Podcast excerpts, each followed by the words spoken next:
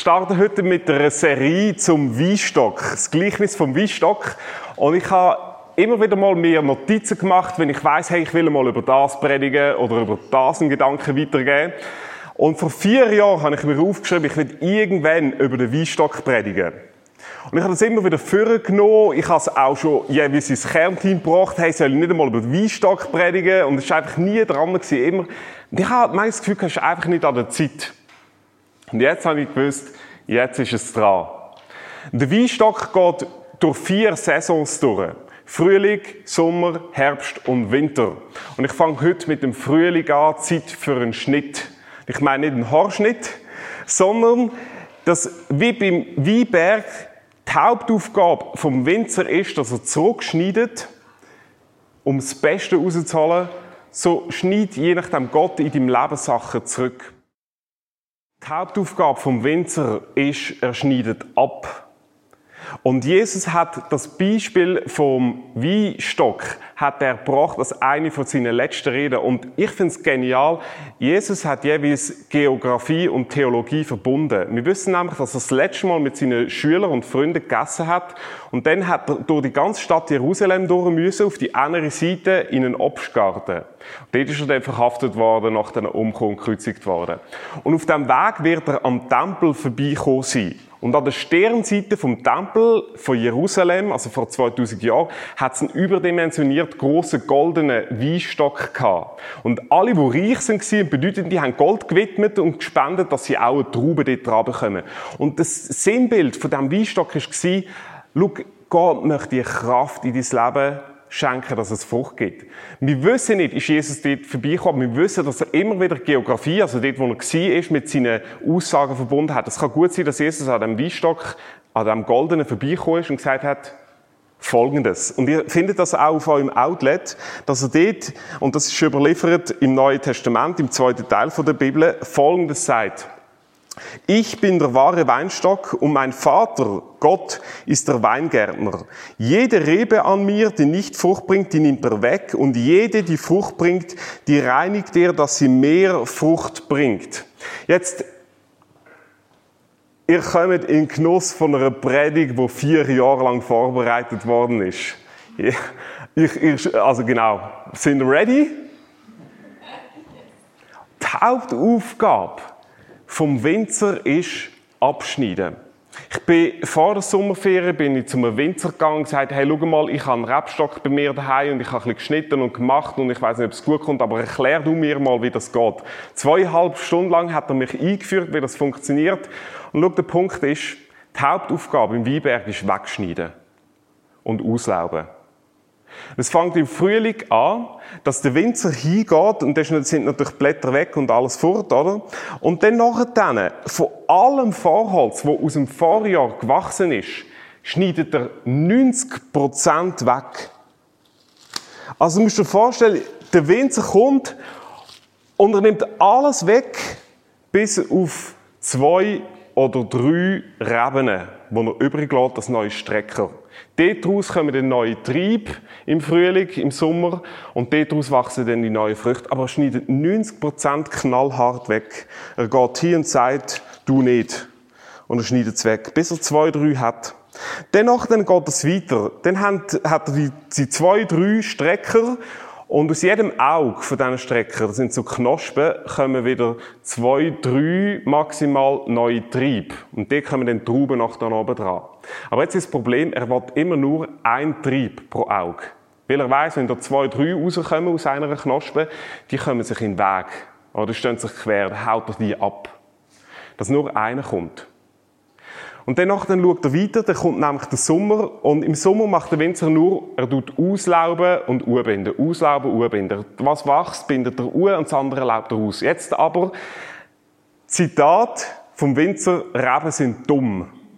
Die wachsen so lang und so groß und so weit, dass sie entweder knicken, brechen oder am Boden liegen und vertrampelt werden oder Krankheiten ausgesetzt sind.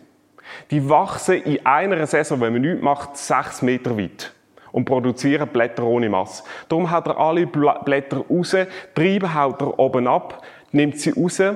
Wenn er dann hingeht und sieht, hey, aus dem Trieb, den ich hier noch habe, da hat es zwei Trauben dran, äh, das muss ich noch wegschneiden. Da hat zwei Trauben dran. Und er sieht, die zwei Trauben, das Gewicht von dem, ist viel zu groß, als der Trieb mag tragen. Dann geht er hin und schneidet einfach, natürlich nicht in diesem Start, dann hat er etwas falsch gemacht, wenn er es jetzt abschneidet. Aber er schneidet er gerade nach dem Geschein. Das heißt, dann, wenn es gerade blüht hat und er merkt, und es wird größer, merkt, hey, das mag es nicht tragen, schneidet er einfach die ganze Frucht ab und geht sie am Boden. Das kann er nicht brauchen. So schneidet er die ganze Zeit, dann geht er hin, sieht pilzbefallene Blätter, schneidet es raus. Er ist die ganze Zeit am Schneiden. Das ist das, was Gott in deinem Leben macht. Und es kann gut sein, dass du erlebt hast, dass Gott geschnitten hat, erst gerade in deiner, in, in, in deiner Vergangenheit, in deiner Woche, wo du hast. Und er schneidet raus. Und die Frage ist, wieso macht das Gott? Die Frage ist, wieso macht das der Winzer? Der Punkt ist ganz einfach, der Winzer will, dass die ganze Kraft und die ganze Süße in die Trauben geht und nicht in die Blätter. Aber er schaut, dass alles da reinkommt. Und ich weiß aus meinem Leben, das ist mega hart, dass Gott Sachen abschneidet. Und ich denke immer, ja Gott, meinst du nicht gut mit mir? Schneid's ab. Aber das Ziel vom Winzer ist, er will die ganze Süße, die ganze Kraft in die Trauben bekommen. Er will das Beste aus ihr rausholen. Er schneidet aus einem Grund. Weil er möchte Gutes besser machen in deinem Leben. Und was ich gelernt habe, ich sage das immer wieder bei uns im Kernteam, ich sage das immer wieder bei uns in der Kirche, schau, manchmal ist das Gute der Find vom Besten. Und es wird mir dann immer wieder zitiert und gesagt, Matthias, weißt du, was du gesagt hast? Das Gute ist der Find vom Besten. Der Punkt ist, der Winzer schneidet oft Sachen raus, die sind an sich nicht schlecht, sondern sind gut. Aber sie sind zu viel. Und was ich in meinem Leben festgestellt habe, ganz ehrlich, die meisten Probleme in meinem Leben habe ich nicht, weil ich zu wenig mache, sondern weil ich zu viel mache. Die meisten Streit mit meiner Frau, der Silke, habe ich nicht, weil ich zu wenig mache, sondern weil ich zu viel mache ich habe noch zu viele Bücher, ich will noch zu viel Telefon machen, ich will noch zu viel, die Person muss ich unbedingt noch besuchen, das ist mega brutal, absolut wichtig. Das ist nicht, weil ich zu wenig mache, sondern zu viel. Und eigentlich ist es uns klar, schau, was zum Beispiel das Thema Liebe betrifft, zu wenig Liebe ist katastrophal, aber zu viel Liebe ist ebenso fatal. Übervorsorglichkeit schadet einem Kind genau gleich wie keine Liebe. Es ist, wenn du kannst immer auf zwei Seiten runterfallen. Und ich habe gemerkt, das ist das Prinzip von Gott. Schau, Gottes DNA ist, er schneidet in deinem Leben, um das Beste rauszuholen. Um alles rauszuholen. Du bist mega gesegnet, wenn Gott dich schneidet. Du bist unendlich gesegnet. Weil das Schlimmste, was der Winzer machen kann, ist, er macht nichts. Und er lässt dich wachsen und er lässt dich gross werden. Und weißt du, was ich merke? Es gibt Leute, die wachsen in ihrem Leben. Die wachsen in den Finanzen, die haben mega Erfolg. Und es ist so wie eine Weintraube oder ein Weinstock, der wächst und wächst und wächst, wird unendlich groß. Aber das Gewicht von seinem Erfolg mag er nicht tragen und er knickt oder liegt am Boden. Und ich kenne Personen, die, die sind so gewachsen, aber da ist kein Saft mehr drin. Sie sind mega groß geworden, aber wenn man drückt, kommt nichts mehr raus. Das ist, weil man nicht beschnitten worden ist wenn man nicht geschnitten hat. Manchmal muss man selber Sachen im Leben zurückschneiden. Ich habe hier zwei Bilder gebracht, das ist, ähm, wo ich daheim bin. Ähm, auf der rechten Seite, da wohnen wir. Und ich habe brutal viel rausgeschnitten, der Frühling. Mega viel rausgeschnitten. Und jetzt hat mir der Vincent noch erklärt, dass ich es falsch gemacht habe. Aber ich habe gesehen, meine Nachbarn, die haben es brutal falscher gemacht. Weil die haben gar nichts gemacht. Wirklich, die haben einfach gar nichts geschnitten. Und der Punkt ist, sie haben die gleiche, ich, wir dürfen es eigentlich gar nicht tränken, der Weinstock. Ich weiss auch nicht, der überlebt irgendwie immer. Ähm, sie genau gleich, sie schneiden nicht, tränken nicht, machen nichts, oder warten nur, bis sie eingemummt sind und Sonne nicht mehr scheint. Das ist ihre Devise. Ich weiss nicht genau wieso. Und ich bin bei ihnen natürlich Reben stellen. Jetzt als Theologe darf ich sie nicht stellen, sondern ich habe sie erbittet und sie hat mir die Erlaubnis gegeben. Und dann habe ich das Zeug rausgeschnitten, weil ich habe mir alles weggeschnitten. Aber die haben unendlich lange Reben, oder? Und dann plötzlich habe ich festgestellt, wo sind die Früchte? Wir haben unendlich viele Früchte. Sie nebenzu, wo es gewachsen ist ohne Ende, haben kaum Früchte. Und Und der Punkt ist, wenn der, wenn der Weingärtner nicht rausschneidet, gibt es keine Früchte mehr. Weil die ganze Kraft geht in die Blätter. Und die ganze Kraft geht in die Triebe. Der Winzer schneidet raus, dass es Frucht gibt in deinem Leben.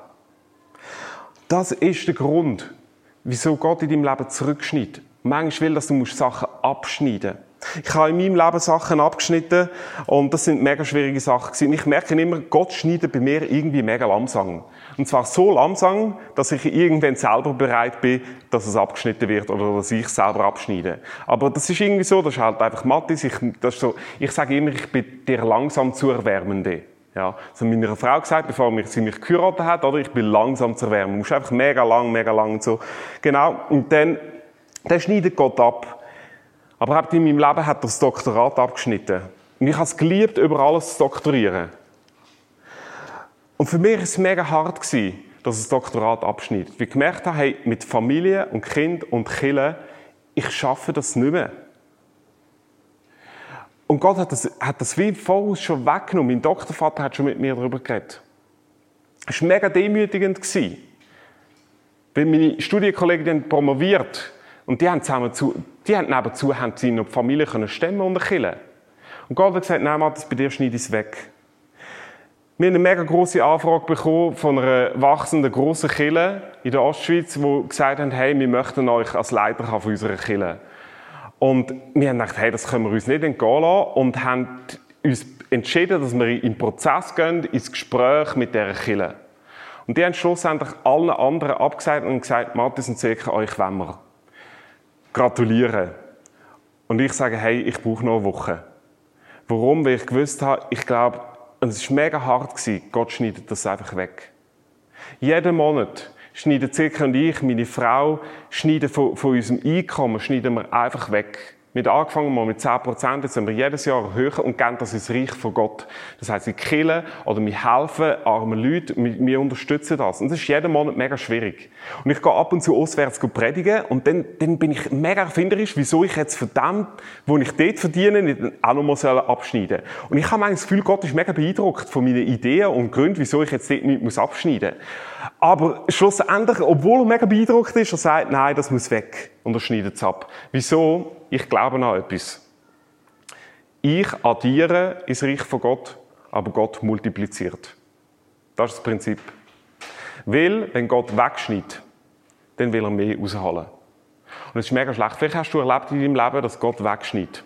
Und du fragst dich, ja, ist das nicht gut? Ist es falsch?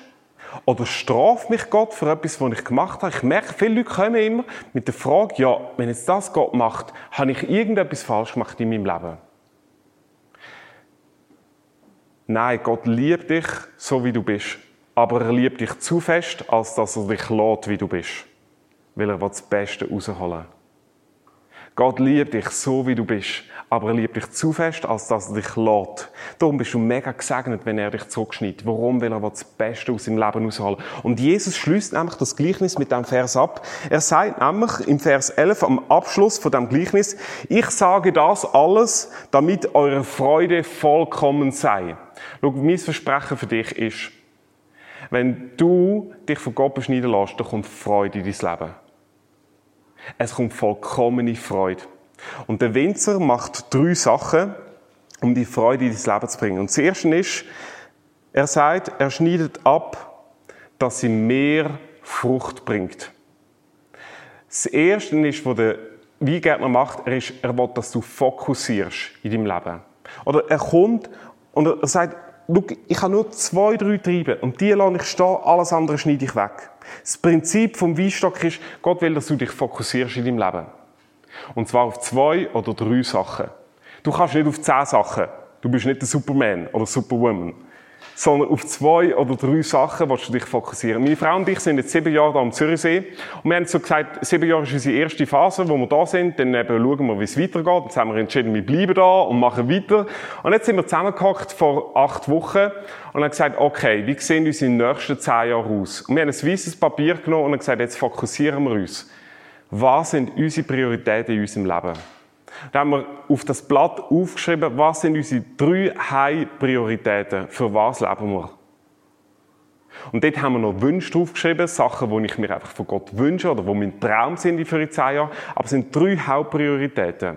Und die erste Priorität, die wir gesetzt haben, war, das ist Gott. Und das bedeutet für uns die Familie und die. Wieso? Weil Jesus sagt einmal, du sollst Gott lieben wie deinen Nächsten. Und mein nächstes Umfeld, das ist meine Familie. Ich merke, es kommen manchmal Leute zu mir und sagen, Mathis, ich spüre Gott nicht mehr und es ist einfach, es ist eine Trockenzeit mit Gott, da läuft nichts mehr. Und ich frage immer bei dieser Frage, hey, wie steht es um deine Beziehungen in deinem nächsten Umfeld? Und wenn dann die Antwort kommt, hey, unsere Ehe ist mega schwierig, dann sage ich immer, dann hilft nicht mehr beten, sondern dann hilft dir jetten. Dann musst du deine Beziehungen schaffen. Ja, dann musst, dann musst, du, aus, dann musst du auch anfangen abschneiden. Wieso? Weil es gibt eine Korrelation zwischen deinen nächsten Beziehungen und deiner Beziehung zu Gott. Das, weil das, das hat Jesus gesagt, schau, lieb Gott, aber du kannst nicht Gott lieben und alle in deinem Umfeld ähm, auf den Mond schicken. Geht nicht. Das widerspricht sich. Und wir haben gesagt, schau, Gott, Familie, das ist das Wichtigste und dazu gehört für uns Killen. Wir richten uns darauf ein. Das sind unsere zwei bis drei Prioritäten. Für das leben wir. Und dann haben wir noch zwei andere Prioritäten, wo wir einfach gesagt haben, hey, das wollen wir, für das leben wir. Ich lade dich ein, mach das mal. Ich finde es mega spannend, einfach das zweite Mal zusammenzuhocken, allein oder mit Freunden und einfach zu sagen, hey, was sind eigentlich meine Prioritäten? Für was will ich leben in zehn Jahren? Und dann das Nächste, wo du musst machen, ist, dennoch dann schaust du deine Agenda an und fängst an zu planen. Und für, ich habe, ich habe für mich mega hilfreich erlebt, das Eisenhower-Prinzip. Und das geht so, es gibt Sachen in deinem Leben, die mega dringlich sind und es gibt Sachen, die mega wichtig sind. Und jetzt in, der, in, der, in, der, in diesem Schema oder, gibt es natürlich auch Sachen, die sind mega unwichtig und mega überhaupt nicht dringlich. Und was mit diesen Sachen musst du machen, die musst du einfach in den Papierkorb werfen. Die musst du ignorieren. Es gibt mega viele in unserem Leben, wo wir dort drin tun müssen. Und dort drin parkieren, ignorieren. Alles, was unwichtig ist, alles, was nicht dringlich ist, müssen wir dort tun. Das Nächste, wenn etwas mega brutal wichtig ist, aber überhaupt nicht dringlich, dann musst du es delegieren. Ähm, also das heißt zum Beispiel, wenn jemand in deinem Umfeld, also ich sage mir das immer, oder meine Frau hat erst wieder im Jahr dann mal Geburtstag, das ist überhaupt nicht dringlich, aber ist brutal wichtig. Also wirklich, das ist brutal wichtig. Da fällt und steht unsere Ehe damit für ein ganzes Jahr. Ich weiß, oder das delegiere ich einfach. Ich sage einem Bruder von der Säcke, du im Jahr hat ein Säcke Geburtstag, also schenk, erinnere mich wieder daran, dass ich der Säcke etwas schenken habe. Das musst du delegieren. Jetzt gibt es Sachen, die sind mega wichtig und mega dringlich. Und das Eisenhower-Quadrat ist insofern mega spannend, weil sie auf etwas hinweist, die grösste Gefahr in unserem Leben ist, dass wir alles in den dritten Quadrat, Quadrant einpacken. Dass wir das Gefühl haben, alles ist mega wichtig und alles mega dringlich. Und äh, das Prinzip von Eisenhower sagt, das ist die grösste Gefahr, dass wir alles mega wichtig, alles mega dringlich finden. Aber das Ziel ist, dass wir von all dem das meiste im Papierkorb abbringen. Und der Eisenhower hat gesagt, das meiste, was wir in unserem Leben machen müssen, ist im Papierkorb tun. Der Winzer, ich habe das Buch gelesen von einem kanadischen Winzer, der hat 15 Jahre Winzer gemacht und dann hat er ein Buch geschrieben über das Gleichnis von Jesus mit dem, mit dem Weinstock. Und er hat gesagt, er kommt damals als Winzer zum Weinstock im Frühling und dann später im Sommer und er weiß nicht so recht, ja, was soll ich jetzt wirklich abschneiden? Mal grundsätzliche Priorität hat er vielleicht gemacht, aber der weiß nicht so recht, soll jetzt da oder da oder da? Und dann hat er gesagt, Zitat, du musst das Nicht-Du-Spiel spielen als Winzer. Du nimmst einfach etwas, schaust es an und sagst, nicht du. Du schneidest es ab. Und er sagt, das macht er so lange, bis er schlussendlich merkt, aha, das ist, was ich brauche. Das meiste, was du wirst müssen machen in deinem Leben, ist Nein sagen. Hat mal jemand gesagt, der schwierigste Muskel ist der Nein-Muskel. Können Nein sagen. Aber für das musst du gewusst haben, was sind deine Top-Prioritäten. Wenn du das nicht weißt, dann kannst du nicht Nein sagen. Und das andere, das Letzte, wenn etwas mega dringlich ist, aber nicht so wichtig, dann terminier es. Schreib es auf. Jetzt, Corona-Zeit war eine mega coole Zeit. Mega viel Kontakt zu Leuten. Kontakt zu Leuten, die, die äh, neu sich interessieren für das Precious, für unsere Killergründung. Und ich bin eine Frage mehrmals gestellt worden. Nämlich hat man mich gefragt, Mathis, wie können wir euch als Killergründung und wenn wir uns euch anschliessen, am besten und am meisten helfen? Das war die Frage. Wie können wir am besten, am meisten unterstützen für die Killergründung? Und ich habe immer Folgendes gesagt. Ich habe gesagt, schau, das Wichtigste, das Größte, wie du mir, uns kannst helfen, ist, nimm alle Termine von den Celebrations, die wir haben, schreib sie in deine Agenda und bist da. Und dann, wenn du noch magst, hilf mit. Aber das Wichtigste ist, wie du mir am meisten kannst helfen, schreib es ein und bist da. Mach das, das terminierst. Wenn deine Priorität killen ist, das Reich von Gott, dann schreib sie, warum. Und mir hat das mega Bild geholfen und ich möchte euch das zeichnen. Und zwar ist das Bild von einem Schiffli. Ich stelle mir Kille immer als Schiff vor. Das sieht so aus mit einem Mast und hat ein kleines Antriebsruder unten. Kleiner Motor. Das treibt sie an. Das ist das Bild für Kille. Und jetzt ist, was ist, wenn ich allein da zuvorderst hocke, oder? Ich bin immer zuvorderst, weil ich sage immer, da geht's lang, come on, seht die Insel, da schwimmt noch einer im See und so, das müssen wir erreichen, sehen das nicht, oder? Ich hocke da vorne. Aber der Punkt ist, wenn ich allein da vorne hocke, dann passiert Folgendes. Dann hocke ich da und das ganze Bötli bekommt ein leichtes Übergewicht. Und es liegt plötzlich so schräg im Wasser. Der Punkt ist nicht nur, dass dann noch den Gist mir ins Gesicht spritzt und ich nass werde, sondern der Punkt ist, das Antriebsruder ist nicht mehr im Wasser. Ich bleibe stehen. Und nicht, weil da noch Leute sind, die mega viel machen, sondern einfach, weil Gewicht fehlt. Und was ich, das ist wirklich, das spricht aus meinem Herz raus. Wie du mir, wie du uns kannst am meisten helfen, ist einfach, du bist da. Du musst nicht einmal etwas machen. Es ist egal, wenn du nichts machen kannst. Du hast, du hast ein unglaubliches Gewicht, wenn du einfach da bist und mithilfst. Mithilfst für unsere Vision. Wir träumen davon, dass Menschen wieder entdecken, wie wertvoll Gott ist. Für das lebe ich. Wir vor zwei Tagen unser Hochze äh, nicht unser Hochzeit gehabt, wäre, äh, dann wäre ich glaube nicht da. Das Hochzeit von meinem Schwager. Das ist brutal. Kommt ein Mann auf uns zu nach, nach der Kille und sagt, ich habe fast die ganze Predigt geweint, weil ich gewusst habe, wenn ich es jetzt nicht schaffe in meinem Leben, dann schaffe ich es nie mehr. Wir dürfen ihm eine Bibel schicken. Also ich habe gefunden, ja, Bibel ist vielleicht gerade ein bisschen Film. Ich schicke ihm so schon mal ein Buch. Ähm, mit circa dürfen für die Person beten. Sie erlebt, dass der Gott brutal wertvoll ist. Aber dazu braucht es einfach Personen, die sind da und die machen Gewicht. Und das ist für mich das Bild von dem Schiff. Es braucht alle Leute, die dort drinnen hocken und mithelfen. Es braucht die Leute, die dort hinterst hinten sind. Ähm, das gibt es immer in der Kille, also das meine ich jetzt überhaupt nicht persönlich, aber das sind hinterst in der Kille hocken immer die Leute, die schauen und denken, wirklich nicht persönlich, gell? das meine ich überhaupt nicht euch, aber das gibt es einfach in jeder Kille, ja. Genau, schauen jetzt bitte nicht, wer hinterstockt, ja. Die, das sind genau nicht, ausnahmsweise. Aber in der Regel hocken die Hinterstil, die schauen so, ist das heute die richtige Predigt? Ist sie theologisch korrekt? Ist sie exegetisch korrekt? Ja, genau. Und die sind, die sind mega, die sind brutal wichtig, oder? Sehen wir jetzt.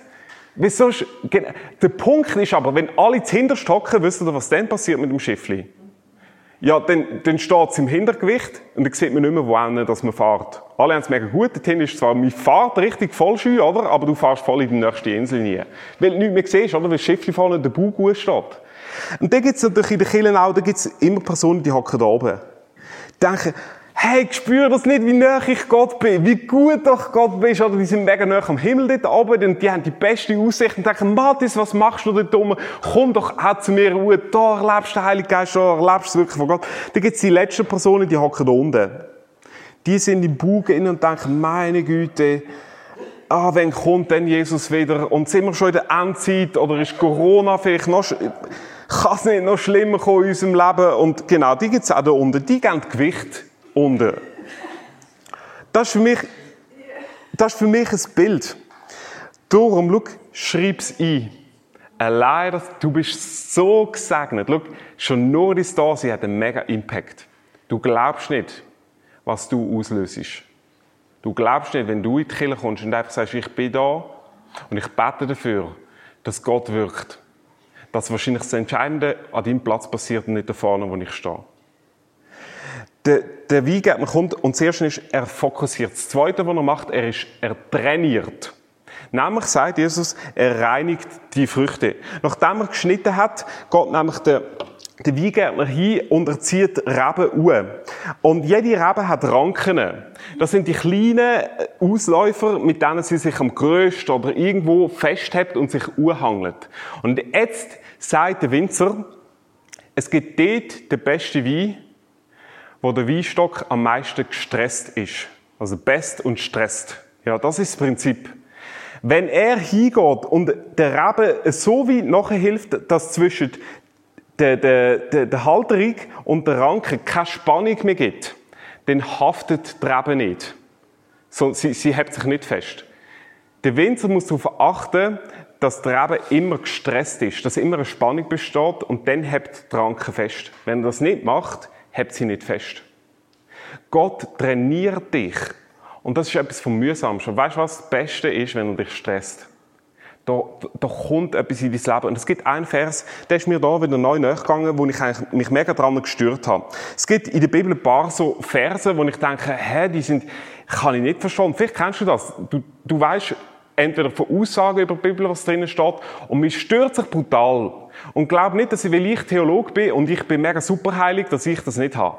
Das ist ganz normal. Jeder, der, der hat Aussagen, die stehen ein bisschen quer. Und weißt du, was ich immer sage? Das Erste ist, was ich immer sage, wenn Gott wirklich Gott ist, dann wird es hundertprozentig irgendwelche Sachen geben, die mich stressen, die ich anders würde sehen. Und dann nehme ich das einfach mal hin. Und dann merke ich plötzlich, dass Gott so Verse, die mich stressen, braucht, um in meinem Leben plötzlich ein Aha-Erlebnis zu geben. Ein Vers, der mich immer gestresst hat, ist immer gewesen, Offenbarung 3, Vers 19, alle, die ich liebe, weise ich zurecht und erziehe ich streng. Der Luther übersetzt sogar, weise ich zurecht und züchtige ich. Ja, genau. Im Hebräerbrief, oder? Gott züchtigt die ganze Zeit. Er zieht mega streng. Oder es gibt Leute, die wachsen in Kirche auf, die wachsen vielleicht in frommem Elternhaus auf und die haben das erlebt. Irgendwie, es ist immer mega streng und, mir hat, und ich habe ich hab mich an diesem Vers ehrlich gestört. Und dann bin ich an dem Punkt gewesen, wo ich gesagt habe, jetzt will ich wissen, was da steht. Die zwei Wörter, die hier gebraucht werden im Griechischen, die bedeuten auf der einen Seite Elencho, zurechtweisen, bedeutet wörtlich aufzeigen. Oder etwas darlegen. Oder etwas auf den Grund gehen. Das ist Elencho. Aufzeigen. Das andere Wort, das gebraucht wird, heißt Paidoio auf Griechisch und bedeutet wörtlich bei einem Kind sein. Jetzt, ich weiß nicht genau, wie man darauf gekommen ist, den Vers so zu übersetzen. Ähm, ich gebe euch unten immer an, welche Übersetzung ich jeweils nehme, ähm, wo der Vers übersetzt worden ist. Und das ist Gute Nachricht Bibel, GNB. Ich sage immer, das ist Gute Nacht Bibel, GNB, oder? Weil, wenn das liest, ist Gute Nacht. Plötzlich habe ich aber gecheckt, was da wörtlich steht, heisst, Gott wird dir etwas aufzeigen und wird dir etwas vorzeigen bei einem Kind sein. Und jetzt kommt die Ironie von Gott. In dem Moment, wo ich das entdeckt habe, kommt Lorena, unsere kleine Tochter, vierjährig, aus der Zimmerstunde raus. Sie machen immer eigentlich eine Zimmerstunde von eins bis um zwei. Und ich bin am Arbeiten und eigentlich ist Zimmerstunde immer Zeit, wo natürlich der, der hütet, muss schauen, oder, was passiert. Genau, Zilke ist irgendwo verschwunden, oder? Die hat da Zimmerstunde gemacht, hat nicht gehört, dass Lorena kommt, oder? Und brüllt. Und ich bin in meiner heiligen Versenkung gewesen, von, von einer großartigen theologischen Entdeckung und gemerkt, Zilke macht nichts, oder? Dann nachher dann gehört, Lorena will nur, dass ich das Kassettchen umtrülle. Oder? Weil wir haben bislang, ich weiss, Kassettchen kennen ihr noch, so die Tapes, oder? Wo man muss umtrüllen, wo genau dann immer so der Faden rausläuft und so funktioniert. Das haben wir bisher nicht kennt. Jemand war mega grosszügig gewesen und hat uns einen Sack voll Kassettchen gebracht und unsere Kinder haben nur CDs gekannt, nicht gewusst, wie man das genau bedient, oder? Lorena ist gekommen, die Hälfte von der Kassette ist fertig, wir müssen es irgendwie trüllen, sie weiss nicht wie. Ich bin urgestürzt und dachte, so, ich bin ja der Hero, oder drülle es umlassen, wieder angehen, wieder runter, weiterarbeiten. Und dann habe ich gemerkt, das ist die blödste, wenig nachhaltigste Strategie, die ich machen kann. Was habe ich gemacht?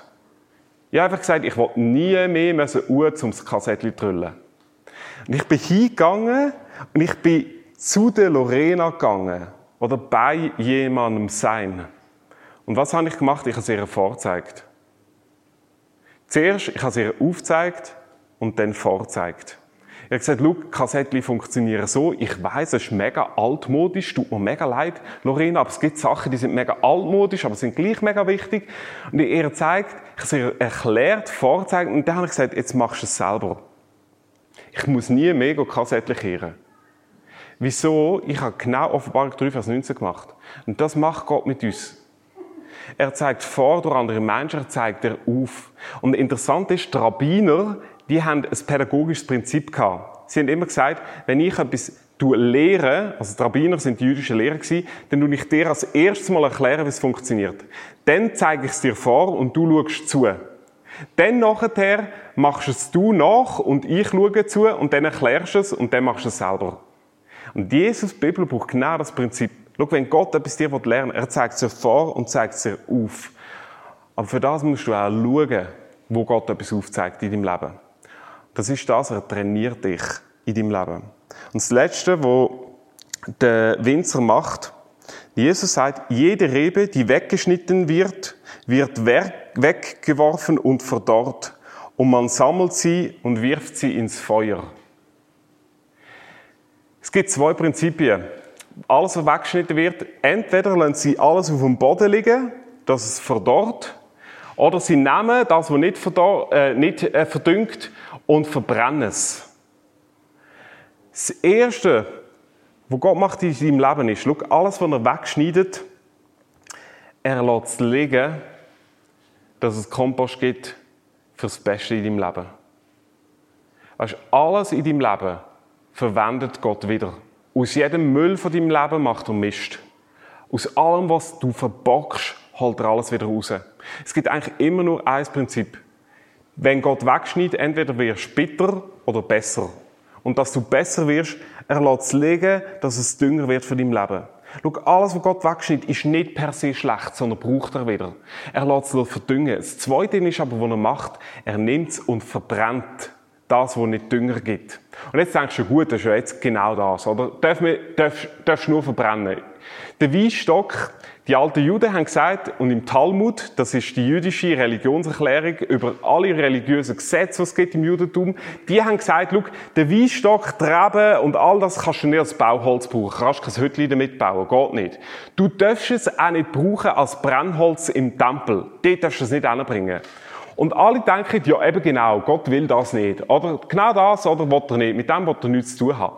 Aber dann haben die Juden Folgendes gesagt, das Holz darfst du zwar nicht in den Tempel bringen, aber geh zur Zeit der Ernte hin, sammle alles zusammen, was nicht mehr gebraucht wird, und mach ein Freudefeuer und lad alle ein zum Freudefest.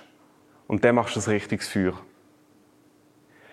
Gott mit allem, was er wegschneidet in deinem Leben, will er dich wieder beschenken. Das Prinzip vom Weinstock. Ich möchte beten und dann möchte ich euch Zeit geben für einen Moment, wo ihr selber über euer Leben dafür nachdenken Und darüber dürfen nachdenken, wo gibt es vielleicht etwas, wo Gott mir abschneidet. Jesus, ich danke dir, dass äh, du unser Leben mega wertvoll siehst. Dass du nicht das siehst in erster Linie, was schlecht ist, sondern unser Potenzial. Und das bedeutet, dass es Sachen gibt, wo, wo schlecht sind, die weg müssen. Es bedeutet, dass es Sachen gibt, die gut sind, die auch weg müssen, weil du unser Potenzial siehst. Und ich wünsche mir, Jesus, das. Dass ich wissen in meinem Leben, wenn du wegschneidest, du willst nur, dass alles in die Frucht dir geht. Das Beste aus meinem Leben rauskommt.